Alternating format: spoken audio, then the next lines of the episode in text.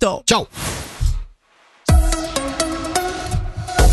OCST invita tutti i lavoratori di ogni settore a partecipare ad una manifestazione di piazza il 22 novembre a Bellinzona. In un comunicato viene spiegato che la ragione è la volontà di opporsi ai tagli generalizzati e indiscriminati annunciati dal cantone per raggiungere il pareggio di bilancio entro il 2025. Questi colpiranno i salari e il personale del settore pubblico, sociosanitario e socioeducativo in anni di già grandi difficoltà dovute all'inflazione e agli aumenti dei premi di cassamalati.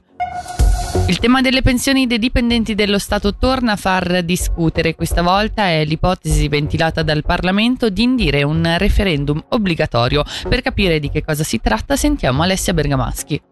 A non convincere il Comitato della Rete per la difesa delle pensioni, nota come RDP, è la forma del referendum obbligatorio. Per arrivare a questo bisogna però fare un passo indietro, partendo dall'accordo concluso tra governo e sindacati sulle pensioni dei dipendenti pubblici assicurati all'Istituto di Previdenza del Canton Ticino. Accordo giudicato da RDP abbastanza soddisfacente, anche se presenta ancora alcuni punti critici. L'intesa è stata però ora contestata da alcuni partiti politici attraverso la decisione di impugnare la scelta del Parlamento con il referendum referendum. E se fin qui sembrava andare tutto relativamente liscio, a complicare le cose la possibilità del cosiddetto referendum obbligatorio, ovvero l'ipotesi che sia lo stesso Parlamento a indirlo, un'occasione che si manifesta quando la decisione riguarda una spesa di una certa entità. Possibilità che però per RDP non è conforme alla legge, che ha spinto il Comitato a chiedere ad un legale di condurre un'analisi in vista di un eventuale ricorso al Tribunale federale.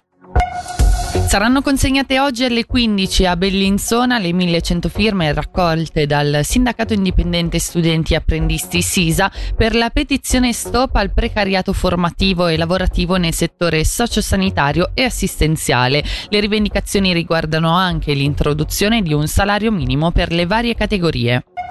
Esercitavano la professione di fiduciari senza autorizzazione. Il Ministero Pubblico, la Polizia Cantonale e l'autorità di vigilanza hanno dunque provveduto alla chiusura della loro società nel Luganese. I titolari, un uomo e una donna svizzeri, erano attivi da diversi anni. Un seminario clinico sul tema delle dipendenze da internet e dei disturbi correlati indirizzato agli operatori del settore è organizzato dall'Associazione della Svizzera Italiana per disturbi ansiosi, depressivi e ossessivo-compulsivi e si terrà venerdì 10 novembre.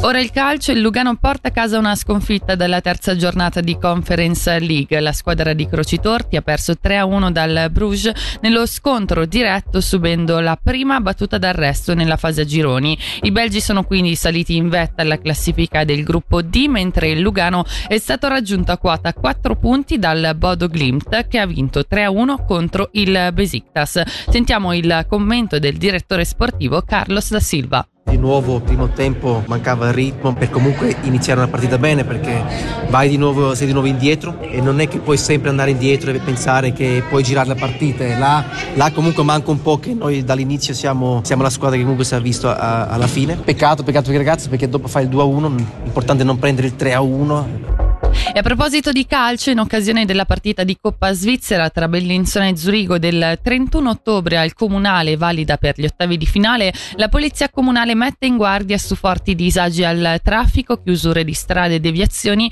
previste dalle 17.30 di martedì.